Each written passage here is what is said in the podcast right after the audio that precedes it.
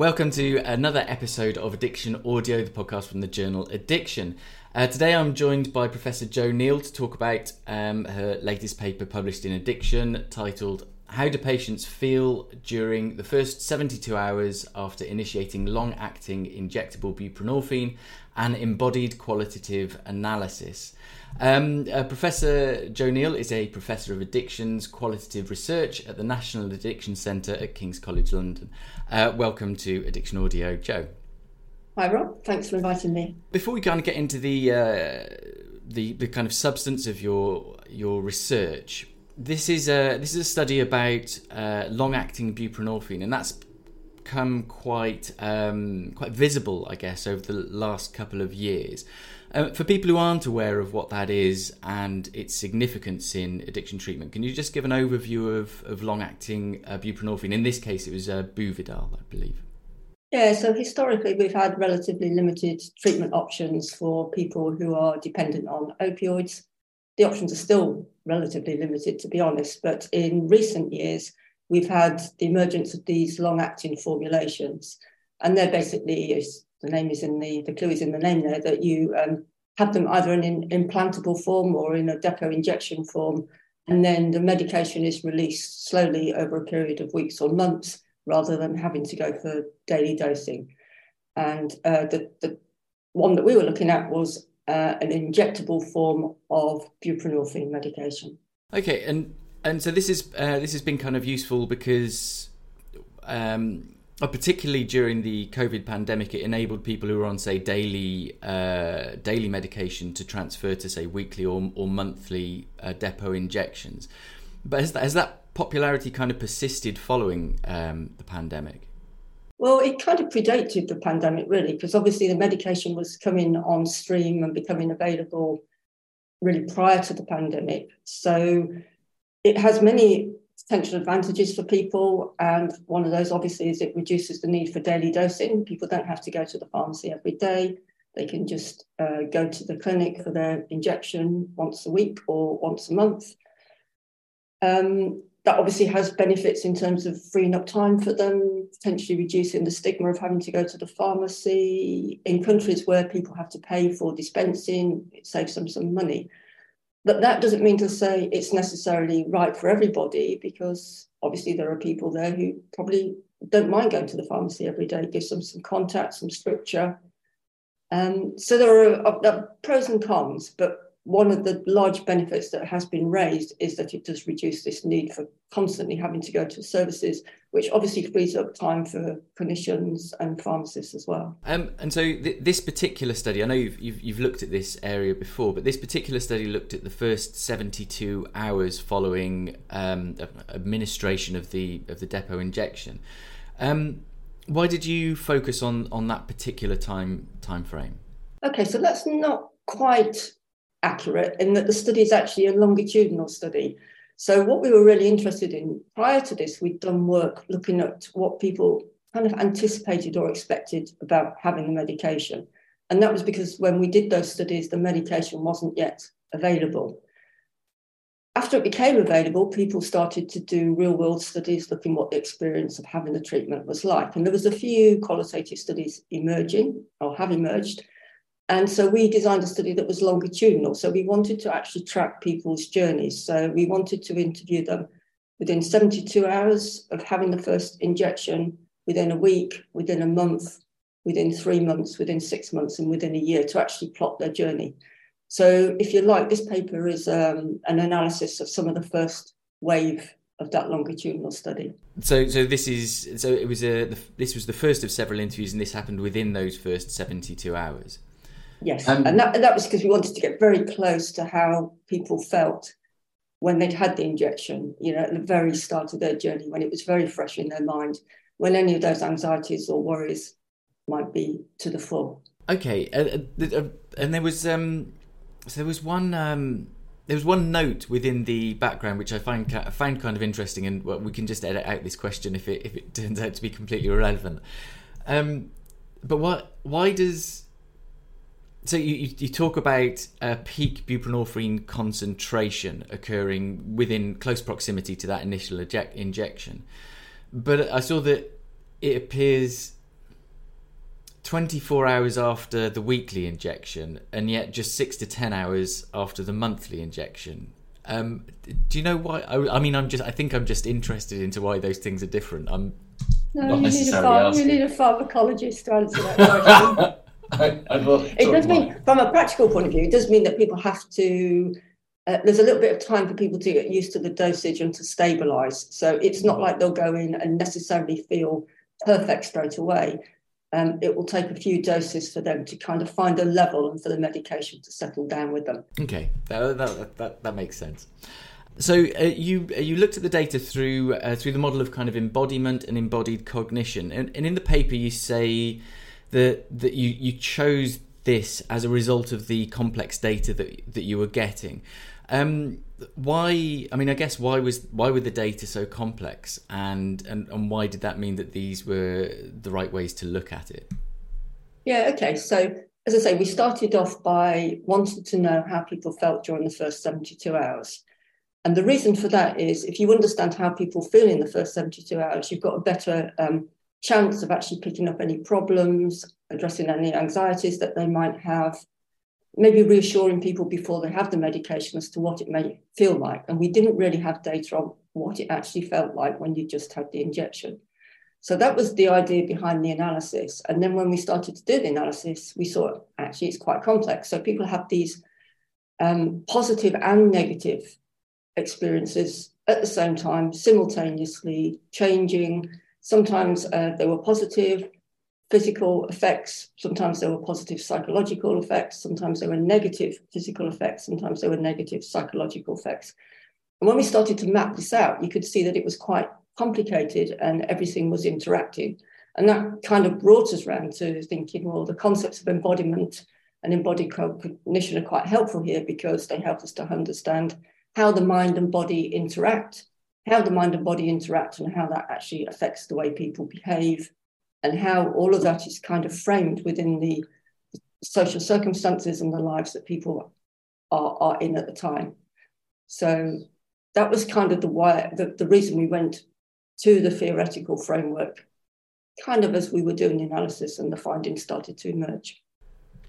That that makes sense. And one of the complexities that you talk about in your results, if we kind of gently move in that direction, um, was that the, the many many of the participants weren't weren't always sure whether the uh, the the feelings or the psychological um, impact was from the injection or from other things. I mean, some people talked about being hungover, um, and some people, I, I, guess, experienced a kind of a, a relief from having started a new treatment. Were you able to kind of unpick which were direct uh, a direct impact from the uh, Buvidal and, and which were kind of other factors? In short, not not really, because you know it, it is kind of complicated for people to unpick, and this finding is not just relevant to this study; it's very common in other studies we've done, which is people find it quite dis- difficult to disentangle, particularly with withdrawal symptoms. Withdrawal symptoms are so ubiquitous. You know, is it a cold coming on? In in the context of when we were doing this study, is it is it COVID coming on? Um, somebody said I've got some aches and pains. I mean, is that my rheumatism? You know, playing up.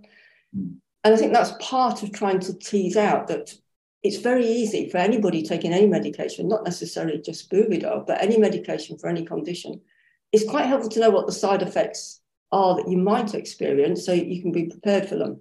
But then sometimes you are going to sit and scratch your head and wonder whether that side effect is a result of something else that's going on in, in your life. And for this particular group, there were just so many things that could be affecting what they were feeling. But the, the, the interesting finding was that these feelings often passed and moved quite quickly. So it was also quite surprising to see the speed with which some of these uh, side effects or symptoms changed. And not totally, but generally in a positive way, in that they kind of dissipated fairly quickly. And uh, some sometimes as a result of, of intervention that they'd done themselves, either you know, some people had um, you know, taken ibuprofen or had a massage or, um, or, or taken other drugs to, to deal with those things. Um, I, I find that really interesting. That kind of interaction between the, the medication, the feelings that it uh, that it invoked, and how people then dealt with them, and how that had an impact on what what went forwards. Again, kind of that that complex social setting. Yeah, and it kind of speaks as well to some research we'd done previously that I'd done with Sarah Nettleton, who's a sociologist and much more uh, engaged with the literature than I can, can possibly be. Um, but the idea that actually, if you think about your body, you're not really most of the time conscious of it. And the same applies when you're using substances. When people are using substances, they probably don't think about the fact that they're um, not sleeping well, that they're not eating well, that they're not you know, that they've got constipation or that they've got a toothache. Um, so for many people, when they're using opioids a lot, a lot of that will be masked. But when they start to withdraw or come off the opioids, many of those feelings, and they can be physical feelings, but also emotional feelings that people have, it can be taste, it can be smell, it can be wanting to cry or to laugh, they kind of bubble back to the surface. So in kind of the embodied literature speak, it's we're mostly not conscious of a body until there's some sort of crisis or something kind of disturbs our equilibrium. And then, when that crisis or equilibrium is disturbed, we find the need to do something to rectify it. So, for example, um, if we if we find we've got a toothache, we might go and take some paracetamol. You know, if we find we're too hot, we might you know wash our face in cold water or, or go outside into the cool air. And the same is applying really in terms of substance use. That when people start to come off uh, substances, their bodies start to function, kicking, do things that they probably did before they were using opiates. And then they often will take corrective action, if you like, to try and restabilize their body. So if they're feeling withdrawal, they might take more substances, even without probably thinking about it, because subconsciously they know that actually the substances are going to take away the pain with the withdrawal. So that's the kind of feedback loop, the, the way that the mind and the body kind of interact often not even with the mind really thinking it through in a clearly rational way. It's almost like an automatic response. It, it, it's that kind of that interaction between change, whether it's positive or negative, with a crisis in, in a kind of in a slightly less dramatic term than is, is often used nowadays, but it, it invokes this crisis of change, whether that's a positive or negative change, and I find that really interesting. Yeah. Um, uh, which which leads me on to the one of the um, the subheadings or the categories that you used was the mind in crisis. Um, where, where, did that did that phrase come from? Uh, from the literature, from participants, and and kind of how does that relate to the kind of physical crisis that you were talking about? So it, it's quite interesting. I'll be completely frank and honest and open here, which is when we first drafted the paper before peer review, we had quite banal uh, subtitles, you know, positive effects, negative effects. And one of the reviewers pointed out that this really wasn't in keeping with the idea that you were drawing upon, you know, an embodied framework.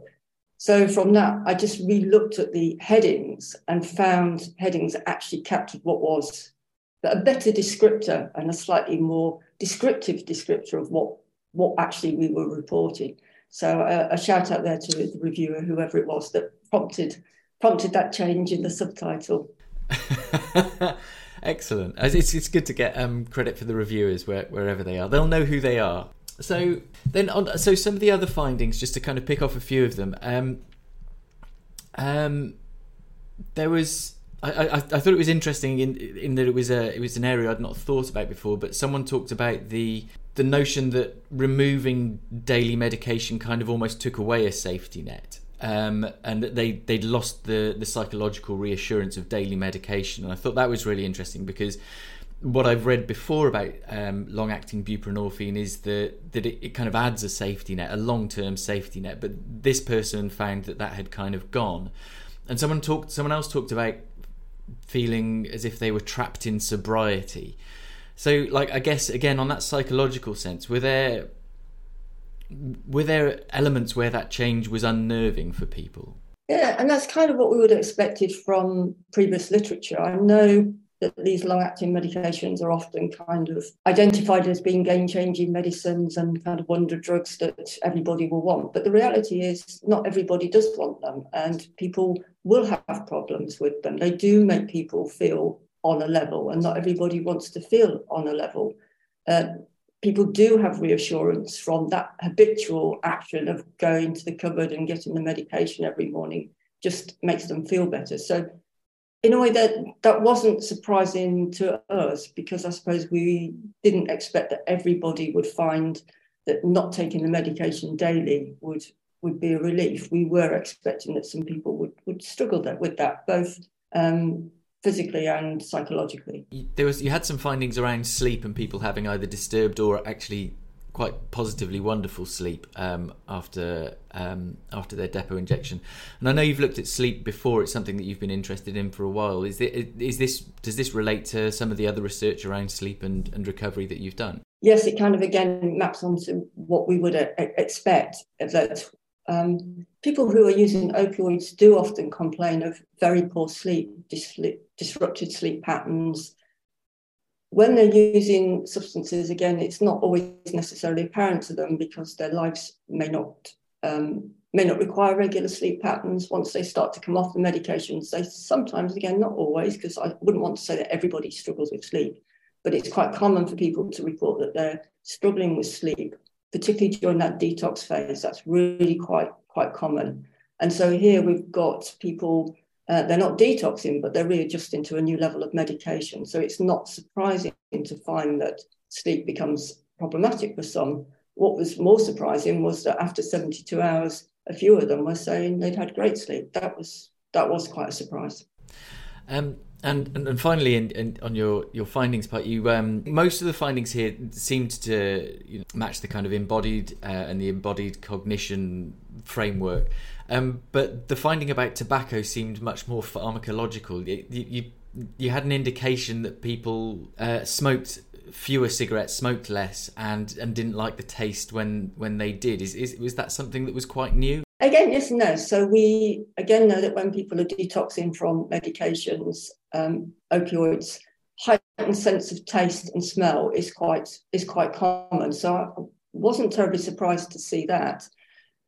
And if you think about it, if you suddenly start to taste and smell things, um, can, that can be positive or negative. So some of them were saying, oh, you know, I had a lemon, it tasted, you know, like really strong. And it was obviously a very pleasurable experience. And for other people, there was one person in particular who was very turned off by the smell of the air freshener, which became suddenly really very potent for them and kind of unbearable. Um, and again, that's part of the, you know, the bodily functions re-kicking in, but how people perceive that can be very can be very different. So again, it wasn't it wasn't surprising. The bit with the tobacco suddenly piqued our interest because hang on a minute, what happens if when your taste and smell suddenly comes back, it turns you off tobacco? Wouldn't that be an interesting finding? But in honesty, that didn't really carry through beyond just one or two people initially. So I can't say at this point of time there was any real evidence that it would it would um, turn people off tobacco. I'm afraid. Okay. Um, so finally, uh, and I think we might have covered this, but um, but I'm not quite sure. Um, you talked about cravings quite a bit, and uh, I, have spoken with Ed. Um, it's, one of the often underestimated part of opiate medication is the is the role in, in suppressing or, or addressing cravings. Um, and and you said that cravings had a, a, a volitional and a volitional and cerebral dimension. Um, can you kind of explain that a little bit? Yeah, we were trying to just unpick a little bit what people were actually saying to us. So there is this sense that um, if you're craving a drug, you can't actually help but go and get it. You know, it's kind of a compulsion that almost you don't think about. It's pre-reflective, you don't think about. But actually, in the data as well, we had people saying that they had a craving, but they kind of cognitively reflected on the fact that because they knew they'd had Buvidal, there would be no point in taking an opioid because it wouldn't have any effect on them. So again, it kind of speaks to this idea that people do have some control over whether or not they um, respond to the craving. Some people don't or didn't, and some people do. So again, just speaking to that complexity that we have to remember that it is quite complicated, that people aren't slaves to a craving, you know, they can stand back and say, well, that would be silly because it's not going to have an effect. And of course, there'll be other people who will say, well, it shouldn't have an effect, but I might as well give it a try and have a look and just sort of experiment. And that's very, um, very, very cognitive. It's thinking through the processes of what will happen if I use something. Now I've had a medication that, in theory, should prevent me from having any effects, and I technically shouldn't be having any cravings. Um, so. with this uh, with this information that, that you have about the kind of immediate effects of um, uh, of Buvidal um, or of long-acting buprenorphine. Um, what what are the kind of next steps? Are, are, these is this the kind of information that will help to prepare people who are uh, uh, about to start a, a course of long-acting buprenorphine? And, and and do you think that kind of knowing these things in advance will help people prepare for them, or, or, or you know, if you've got a headache, does it matter that you know you're going to get a headache? Um, I guess how will your findings feed back into people's treatment experience? So hopefully, yes, the findings have limitations, and I can speak to that in a minute. But in terms of what we can take away from this, it, it does indicate that people's reactions to the medication are likely to be very varied. It does make sense, it would appear, for people who are treating people with long acting buprenorphine to alert people to this complex range of effects that they may have, noting that some might be positive, some might be negative it could change quite quickly over a short period of time. Knowing that uh, these reactions can be normal or expected will at least help to reduce the anxiety for some people because people if they're anxious about medication they don't know what it is and they don't know if this is a side effect it can cause them undue stress whereas actually knowing that this is probably expected and if they just sit with it for a little while it will probably disappear is one way of helping to address their medication anxieties, which may help to increase adherence. And it's also about letting people know, as I think clinicians do anyway, that if they are struggling with cravings or withdrawal symptoms, the medication may need adjusting. and it, it is possible to have an additional dose. So I, I would hope that the findings, as they stand, have useful relevance to clinicians, but with the caveat that um, that we only looked at the first 72 hours it is important to look beyond that to see what happens, of course, and hopefully our later data will give some insights into that. But also to recognise that we had a small sample, it was a small study. We, from our sample size, couldn't predict any patterns. Uh, we couldn't predict who might be more likely to experience positive or negative reactions. But that's not to say if you did a larger study uh, with a bigger sample size and more focused questions that you, you couldn't potentially predict it. I would think it might be a challenge but I wouldn't want to conclusively say that it's not possible. And so more research on this could be very useful. Um, uh, fantastic. Um, so so this this study was was funded by Camurus, who uh, produced Buvidal. Can you, perhaps for people who aren't aren't familiar with the experience of doing that, can you talk to uh, like how that relationship operates uh, throughout a research project, and how you manage the the potential for I guess, friction between what you need to do as researchers and, and what um, industry might might want from research? Yeah, so first to state that obviously we're talking about uh, a pharmaceutical company here that have developed a new product. Uh, it's only one company that we're talking about, and obviously relationships can vary across different companies with different products. And obviously, once you're working with industry, there are pros and many potential cons as well. So I can only really speak to this particular project and working with Camurus as a company. And I think it's been very clear all the way through from the contract that was drawn up with Kings uh, meticulously over many months, I have to say, um, that what whose responsibilities were what. But also on a practical level, as a company, they've been very hands off. Um, we show them the manuscript prior to submitting it, and they will read over it for factual accuracies. Have we got the dosages of buprenorphine or Buvidal correct? Have we said anything factually inaccurate about the medication?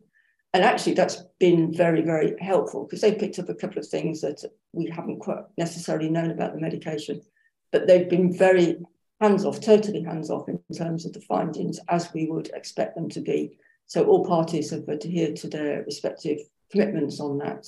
So this was really interesting to hear, and particularly uh, the what sounds like a lengthy but very important contract negotiations at the beginning. Um, yeah, wonderful. Um, okay, um, that's that's been fantastic, uh, Professor Jo Neale. Thank you so much for your time. Thank you for letting me talk about the paper, Rob.